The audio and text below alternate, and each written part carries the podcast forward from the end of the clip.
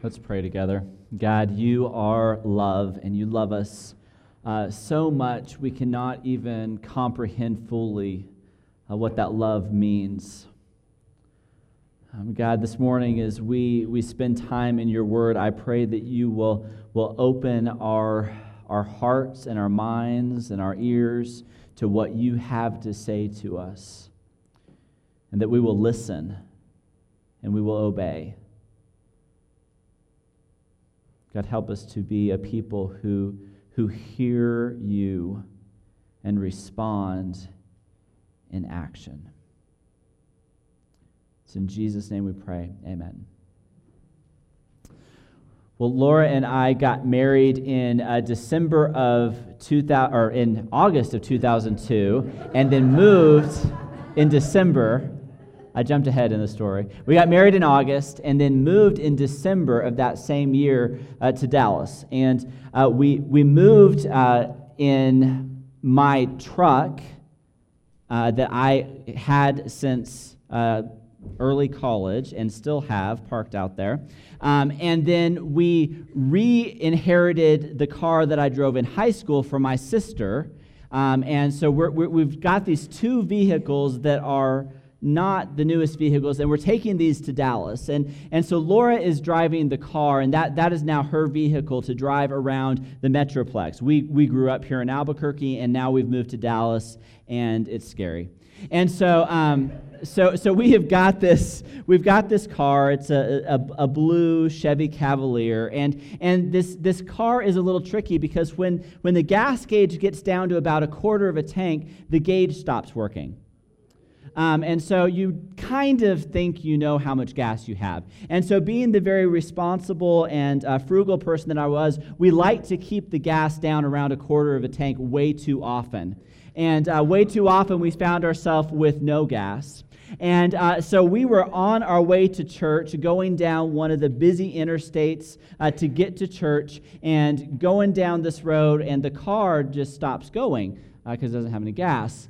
And so we, we kind of coast off to the side of this busy highway. Thankfully, it is Sunday, so traffic is not absolutely ridiculous. And so here we are on our way to church. We've recently moved to town. We know no one and cannot call my dad to bail us out, which we always do and now do again. Um, and so we're stuck on the side of the road with no gas. There's no gas. I mean, it's no gas station anywhere close because it's just this major, major interstate. And so we start walking. I guess I don't know what to do. We'll, we'll get to somewhere and do something. I'm not entirely sure what the plan was. So we're walking down the road dressed for church uh, in Dallas, uh, going down this, this highway, and, and this sweet couple pulls over and, and offers to give us a ride.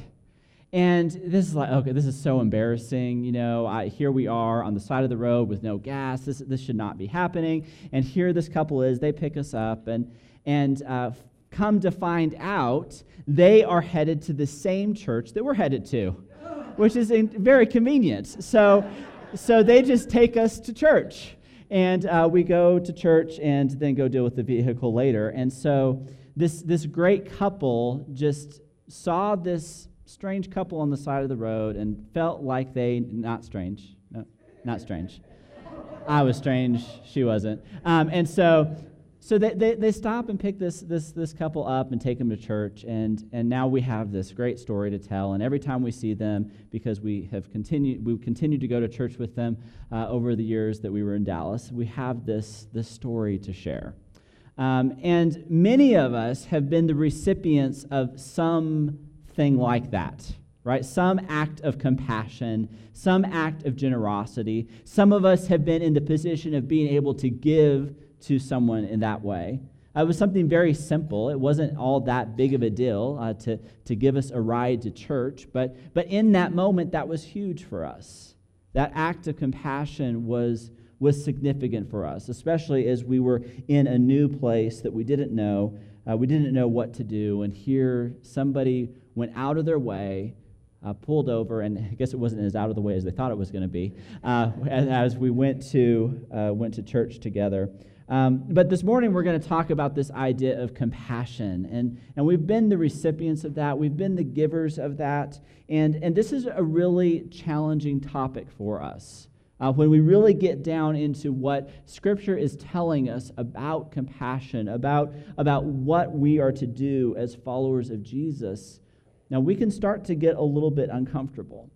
Um, this semester, we're going through this series titled The Core, where we are looking at our core beliefs and we're trying to, to saturate our minds and ultimately get that down into our hearts so that we have these core beliefs within us. Our beliefs are what we really, really believe in our hearts. Those are the things that shape our behavior.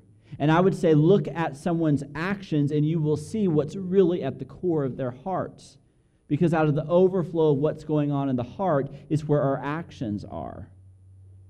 And so, how we behave and how we act, if we want to act like Jesus, if we want to behave like Jesus, then we have to think like Jesus and we have to believe like Jesus. And that has to get into the very core of our hearts.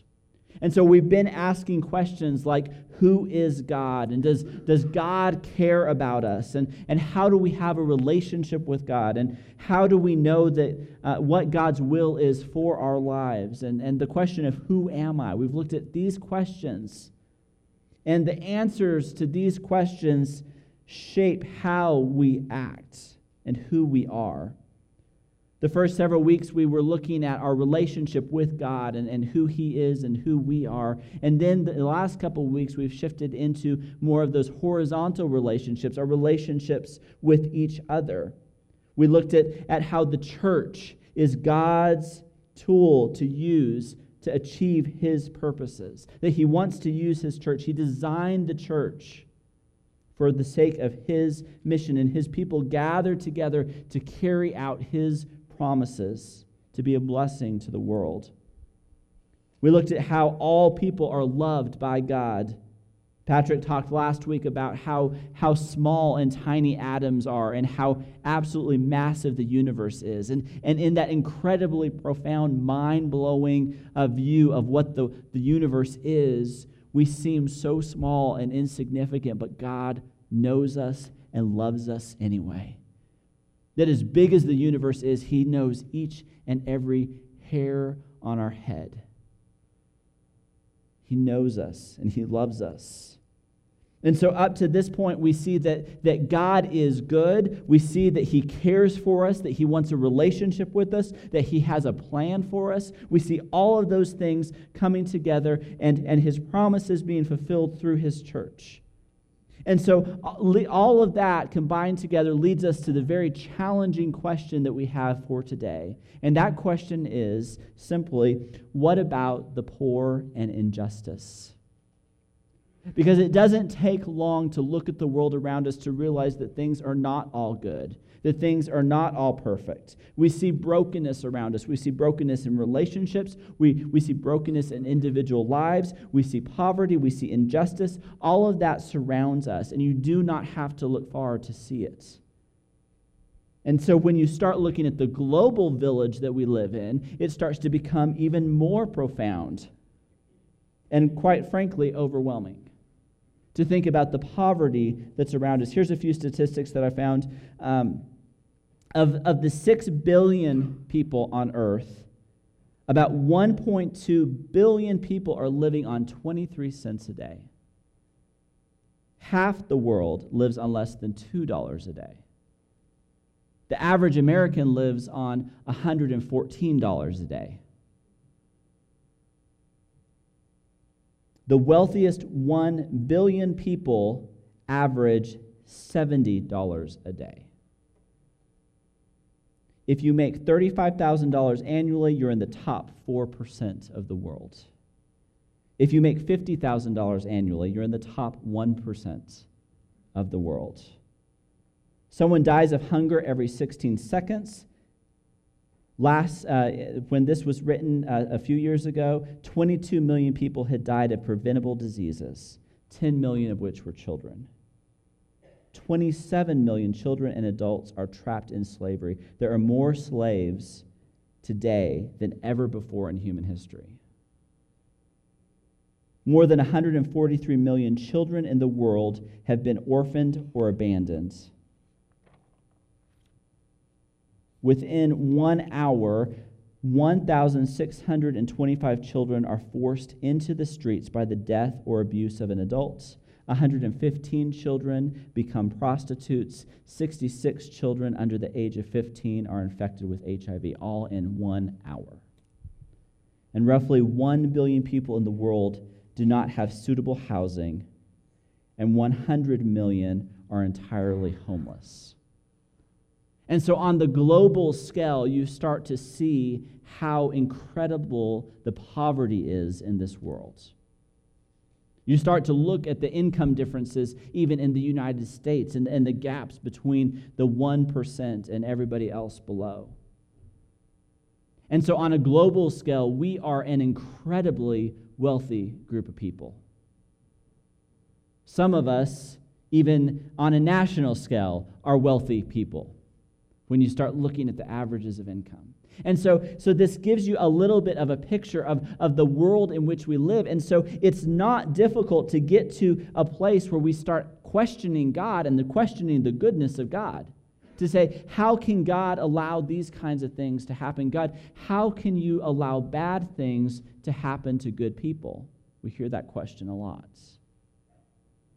And so there's a fundamental problem with that question is, is that we're not good people. Let's start there. And so, so we're, not, we're not good people. There's a brokenness. Since the fall, there, there has been this damaged relationship with, between us and God. We are a sinful people, we are a selfish people. So, does God allow these things to happen? And these are difficult questions for us to answer. The, the, the idea of, of hurt and brokenness and, and God's role in those things is a very challenging thing. And, and so we can look at the statistics of the world and say, this gives us evidence that God is really not that good. But we turn to Scripture to see what the real answer is of who God is and where the problems lie and the situations that we find ourselves in.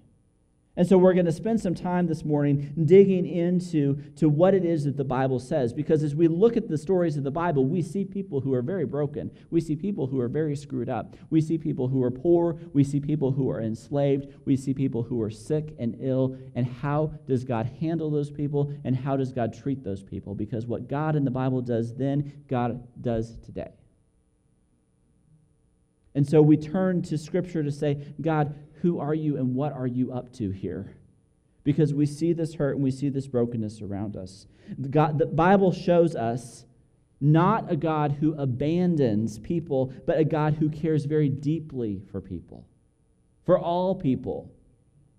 He cares deeply for the poor. He cares deeply for the marginalized. God is pursuing his people in a relationship with his people.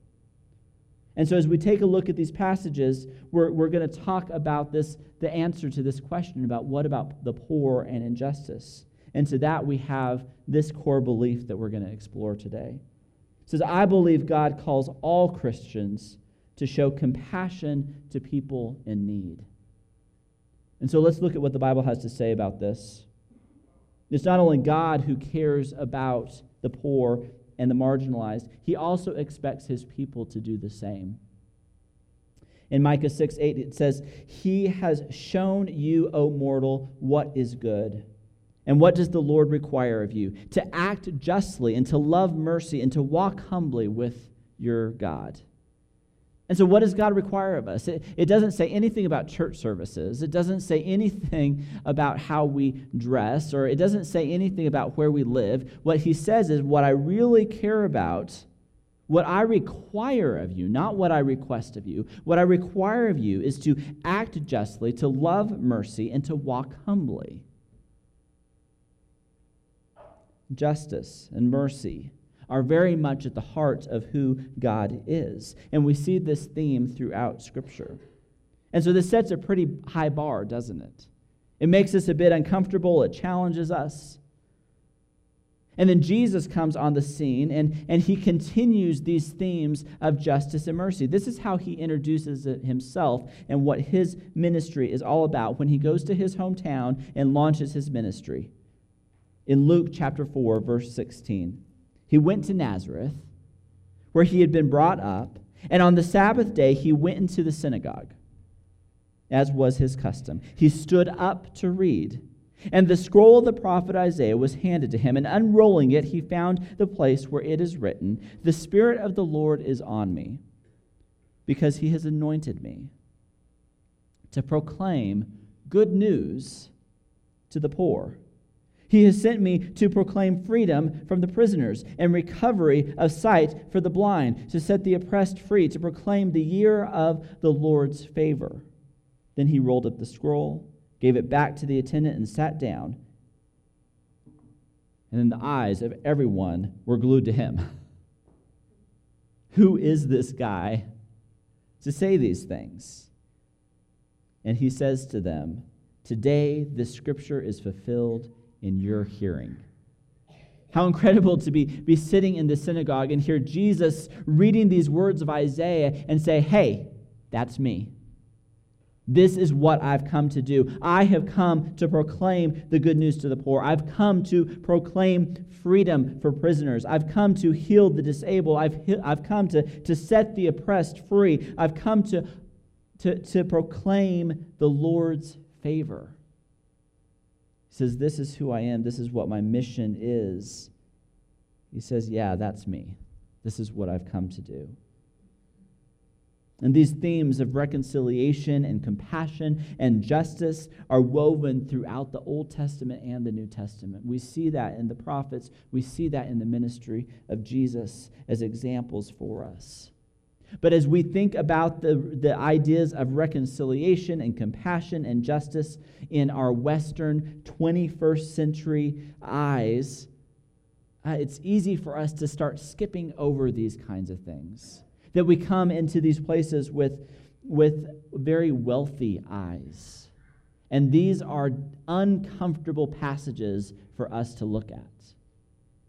Because we look at, at what Jesus is doing and we see the gap between what he's doing and what we're doing, and, and it's hard to reconcile those two things. It's hard to reconcile the, the, the wealth of this nation with the poverty of this world. It's hard to reconcile the, the wealth of, of the Christian church and the poverty of the world. It's hard to reconcile the amount that's spent on pet food and the rest of the world. And so we look at these passages and we get a little uncomfortable, and our tendency when we get uncomfortable is to move on to something else. So let's read the next chapter. Let's just move on to the next thing, and we'll deal with that some other time. And so we're going to we're to kind of camp in a couple passages here, uh, one from the prophets and one from the gospels. We're going we're to spend some time in Isaiah chapter 58. And we're going to read a, a pretty big chunk of Isaiah 58 here, uh, more than what we usually do. So go ahead and turn to that. It'll be on the screen, but but if you want to read along in your Bible, that would that would be really helpful as well as we go through this. In in Isaiah 58, we've got this vision of God's people as they should be.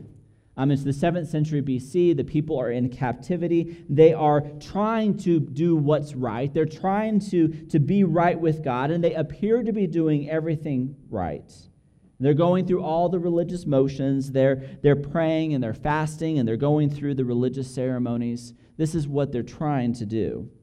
And this is what Isaiah 58 says, starting in verse 1 Shout it aloud, do not hold back. Raise your voice like a trumpet. Declare to my people their rebellion, and to the descendants of Jacob their sins. So, this is God saying, Bring this message to my people and tell them what's going on. For day after day they seek me out. They seem eager to know my ways as if they were a nation that does what is right and, and has not forsaken the commands of God. They ask me for uh, just decisions and seem eager for God to come near to them. Why have we fasted, they say, and you have not seen it? Why have we humbled ourselves, and you have not noticed? So we, we have this this group of people here that God is addressing and saying, You appear to be seeking God. It, it, it, looks like you really want to be close to Him. It looks like you want to be near to Him. You're seeking Him. It looks that way. But God sees through what's going on here. That there's, there is a, an exterior thing here, there, there's, there's a sham. And, and, and we look here and say, yeah, something's not quite right. We continue. Yet on the day of your fasting, you do as you please and exploit all of your workers. So you're saying you want to pursue God, and then you fast to look religious, but then you're exploiting people. Your fasting ends in quarreling and strife, and in striking each other with wicked fists. So, so you're fasting, you're acting religious, but you can't even get along with one another. You're mean to one another. You're, you're arguing and fighting. You cannot fast as you do today and expect your voice to be heard on high. Is this the kind of fast I have chosen? Only a day for people to humble themselves? Is it only for bowing one's head like a reed and for lying in sackcloth and ashes? Is that what you call a fast, a day acceptable to the Lord? And so, yeah, you look good on the outside. Yeah, you're going through this, this super spiritual fast. Like, look at how great you are and how religious you are. But you're really a jerk. And you're mean to people and you're taking advantage of people. And so, how good is that? Is that really what God is calling you into? To, to, to fast in that way, where your life is really no different than how you started out the fast? What really does please God. And he continues, Is not this the kind of fasting I have chosen? So it's not this, but it's this. This is the fasting I have chosen to loose the chains of injustice and untie the cords of the yoke, to set the oppressed free, to break every yoke. Is it not to share your food with the hungry and to provide the poor wanderer with shelter? When you see the naked, to clothe them and not to turn away from your own flesh and blood. And so the people are, are, are to be known not for their great worship, not for their great fasting, not for their great prayers. He describes a, a group of people that should be more concerned about the poor than they are about themselves. They should be a people where they seek freedom for the oppressed where they seek food for the hungry that, and, and provide shelter for the poor and clothing for the naked. And this is the kind of religion that, that God is looking for. This is the kind of fast that He wants. This is what He wants to see His people become. And if His people do that, here's the promise that He gives them then your light will break forth like the dawn, and your healing will quickly appear. Then your righteousness will go before you, and the glory of the Lord will be your rear guard. Then you will call, and the Lord will answer. And I will cry for help, and he will say, Here am I. God promises that he will be here, he will provide. You cry for help, and he will say, Here am I if you do away with the yoke of oppression, with the, the pointing finger and malicious talk, and if you spend yourselves in behalf of the hungry and satisfy the needs of the oppressed, then your light will rise in the darkness, and your, your night will become like the noonday. The Lord will guide your ways. He will satisfy your needs in a sun scorched land and will strengthen your frame. You will be like a well watered garden, like a spring whose waters never fail. And so there's this incredible promise to, to the people who will, will rise up to what God is calling them to do. These will be a people that are blessed. Your light will rise in darkness. The, the Lord will guide you if you do these things, He will provide for your needs.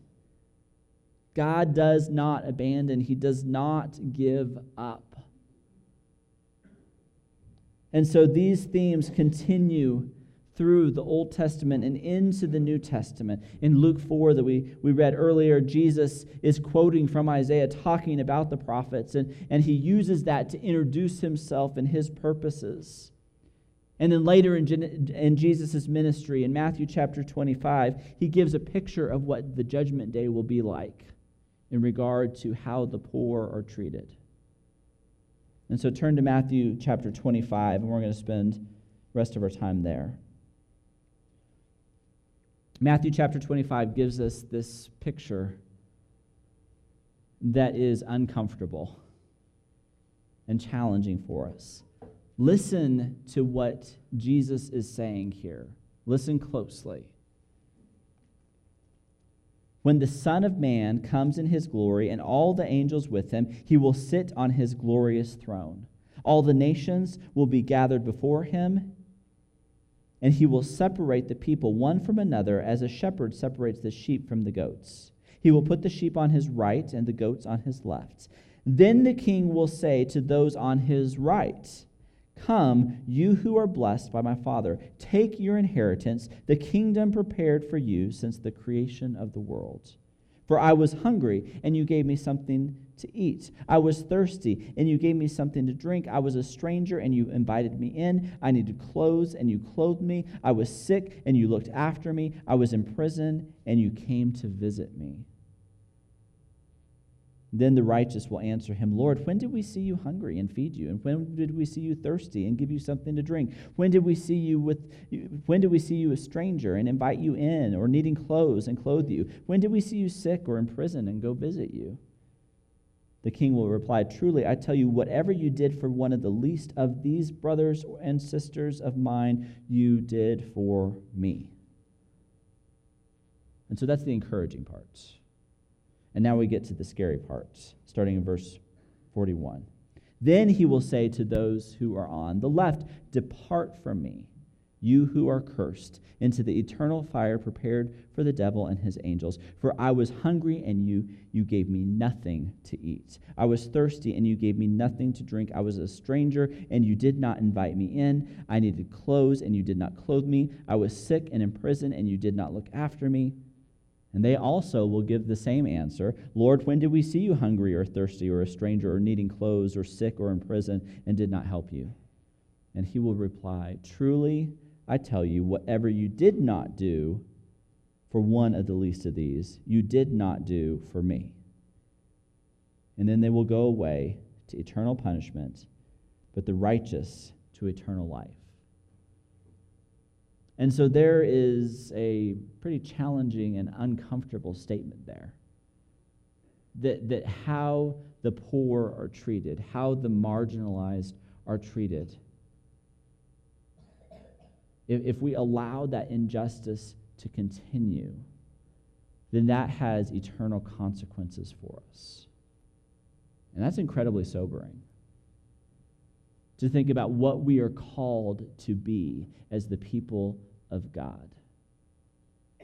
What are we called to be? And so, this is a passage that I'm sure is familiar, but like the other ones, these are ones that we, we tend to want to skip over and go to something a little bit more comfortable. Uh, maybe these are passages that we would much rather cut out of our Bible and say, no, Jesus really doesn't want to judge us like that.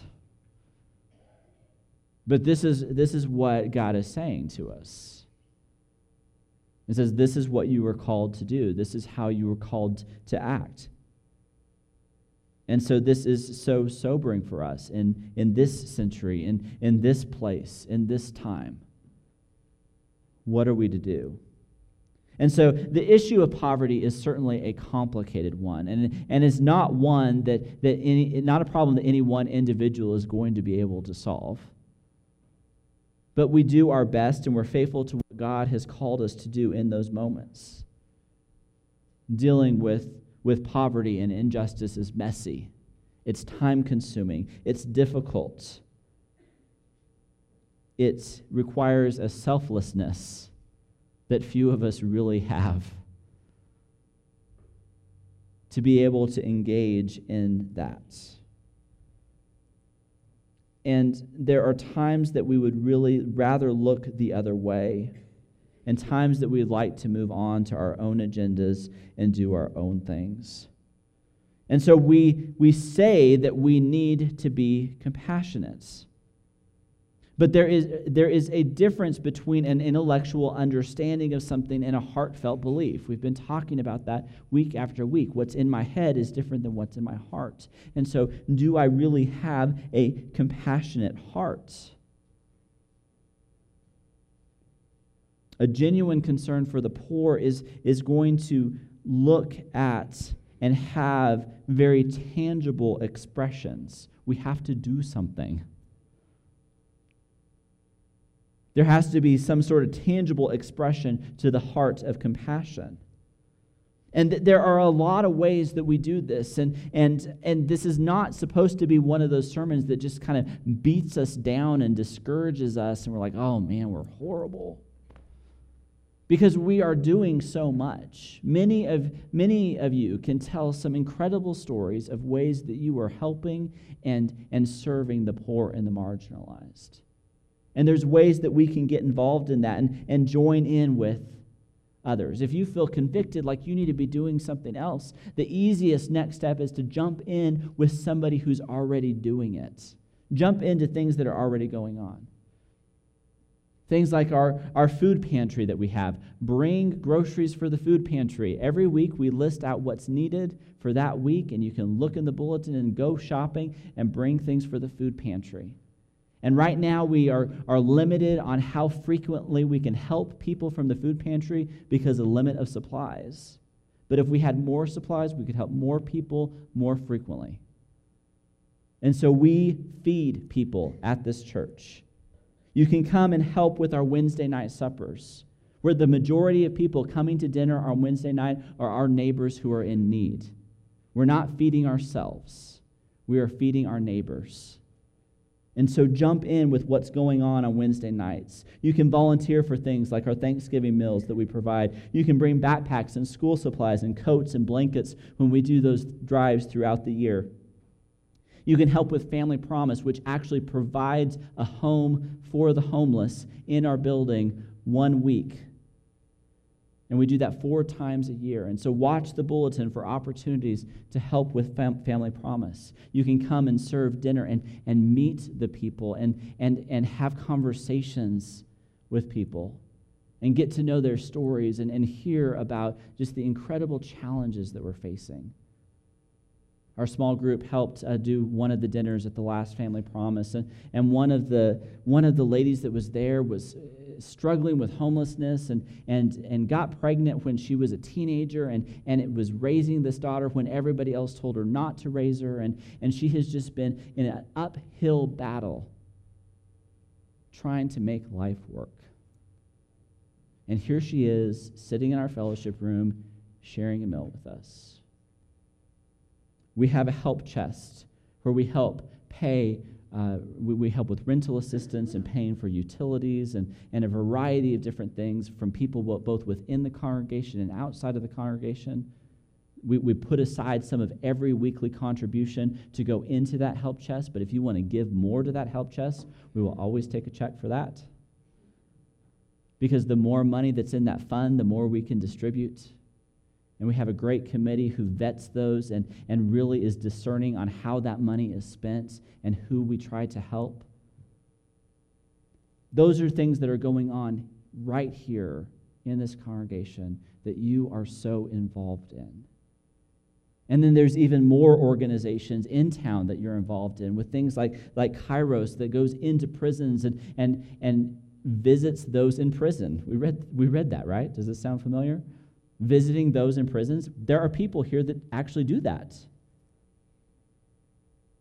Caring for orphans, caring for those who are in need. We have the Christian uh, Children's Home, we have Albuquerque Rescue Mission, we have Peaceful Habitation. All of these are ministries that are trying to help bring people along and serve them where they're at those who are poor, those who are marginalized, those who are oppressed.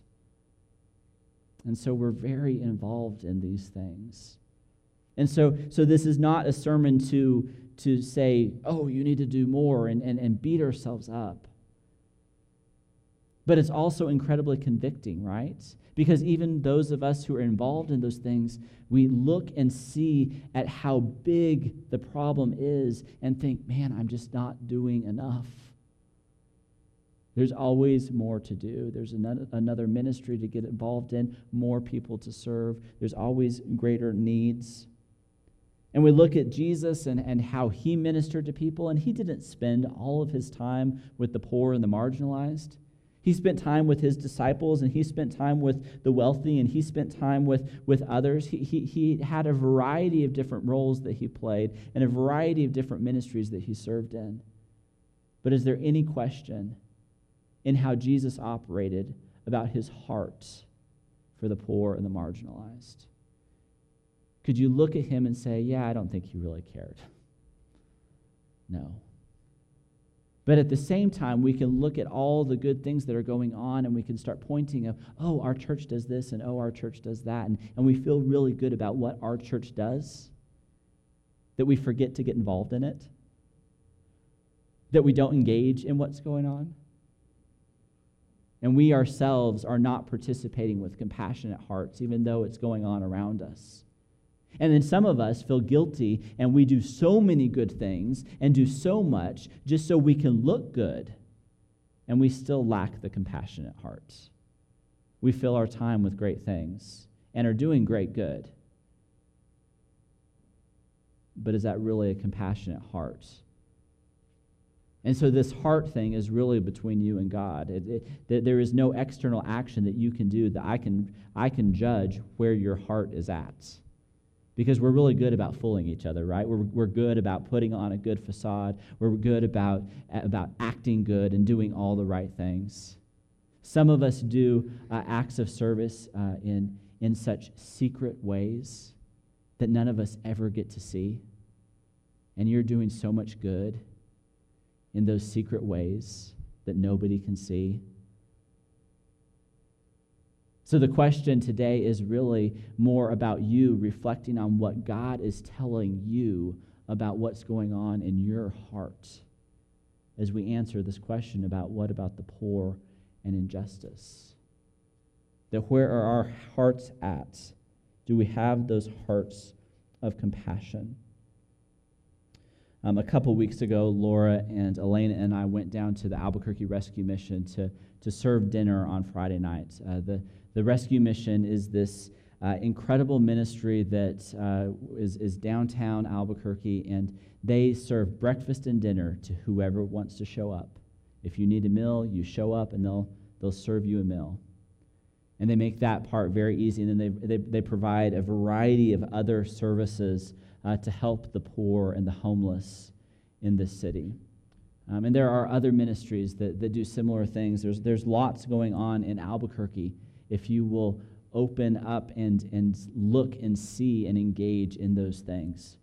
Um, but Albuquerque Rescue Mission, it was my first time to ever go, and it was just such a great experience to see the ministry that they do. Um, Laura and I were reflecting on it some, and I want her to, to come up and um, share a little bit with kind of how she was processing through our experience that night uh, as we were just simply serving dinner. Nothing spectacular. We were just serving trays of food. Um, talk to us a little bit about how, how that kind of hit you. Um, well, because we had never done it before, I was a little nervous taking the kids and just trying to. I like to be prepared as mentally as I could, and I wasn't able to be because I'd never been there before. So we got there, and I was admittedly relieved at first to know that we were going to be behind a counter, um, just so that I could figure out how everything was going to work. You know what I mean? Um, and so we get there and we're assigned our jobs, and, and, and it hit me. And I really feel like God just hit me as I was looking at these men and women who were gratefully receiving these plates of food that we were plating and handing out as quickly as we could. And it was like he said, This person right here is somebody's daughter. This guy over here that looks different is somebody's son, maybe somebody's father, somebody's uncle, somebody's brother. And it just hit me that, that these people are loved by somebody. And some of us may have somebody in our life who is walking that path or who is needing extra help, um, but they're loved by somebody on, a, on an earthly level. But more importantly, they're loved the way God, I mean, God loves them, the way that we love. And, and I thought, my kids, nobody, nobody looks at your toddler, you know, my Annabeth. I, I don't look at her and say, someday you're going to be going to, through a, a food line needing help. That's not what we dream for our children. And yet, sometimes we find ourselves in those situations where we need that help. And to have that compassion that Jesus that Jesus had and that God sees them the way that I see my baby girl. It just hit me. You know, I don't know. That was just that was just kind of what um, God hit me that yeah. Friday night. So, yeah. And so, just the the humanizing of things becomes an important part. You know, sitting down in the, in the fellowship room at a table and, and having a conversation with with the, the girl that's struggling so much, or, or going to that food pantry, or going to the places where, you, where you're really encountering poverty at a very personal level. Um, and, and there are an infinite number of volunteer opportunities for us, and so we can't do all those. But, but what is the one thing that God is calling you to? Is it, is it having extra bottles of water in your car to hand out to people who are on the street corner? Maybe that is something that you feel compelled to do. Uh, maybe that's not your thing. Uh, maybe it's maybe it's coming to Wednesday night. A, a, variety of different things that you could be doing. But I, I, I really want us to really be thinking and asking and praying, God, what do you want to do through me? God, what are you saying to me? These are the questions that we have been, been asking ourselves week after week after week. God, what do you want to do through me? And, and, and our answer to that will be unique for each and every one of us. He's calling each of us to use our time, talent, and treasures in a variety of ways. But without doubt, He is absolutely calling us to hearts of compassion. And so, what, in it, what is in your life that is keeping you from being that compassionate person? that God is calling you to be? What are the things that are in the way of, of your heart being open to others? And this compassion, it extends to the poor, it extends to the marginalized, it extends to anyone who's broken and hurting, which is every single one of us at some point. And so, what is our heart toward one another? if the God of the universe loves each and every one of us to the point where he knows every detail about us, should we extend that same love and compassion to others around us? So let's be standing together. We're not talking about simply doing more for the sake of doing more. We're certainly not talking about doing more to earn God's love and to earn God's good grace. Those things are already won for us. But we're talking about taking action that comes from an overflow of the heart. And sometimes we have to go through the motions a little bit to get our heart in line with things. And sometimes we just have to step out of our comfort zone and do some things that are a little weird and things that, that maybe we wouldn't really normally be into. And, and our heart kind of comes in, in line with that and follows behind. But I want us to think about who Jesus is and what he calls us to do. Why did Jesus come? And then we have the answer to this question of poverty and injustice. And I want us to read this together now. I believe God calls all Christians to show compassion to people in need. And so, do you really believe that in your hearts? And what needs to change with how your week goes, and how you spend your time, and how you spend your resources to have a life that reflects that statement? Let's pray together. God, I pray that you will continue to speak to us, that you will show us what it is that you want for us, that you will um, inspire us and encourage us. God, I pray that you will uh, give us opportunities to show compassion in ways that we didn't even imagine ourselves capable of doing. God, but I pray that you will do the reconstructive heart surgery on us that gives us hearts of compassion so that we can truly love others the way you love us. And it's in Jesus' name we pray. Amen.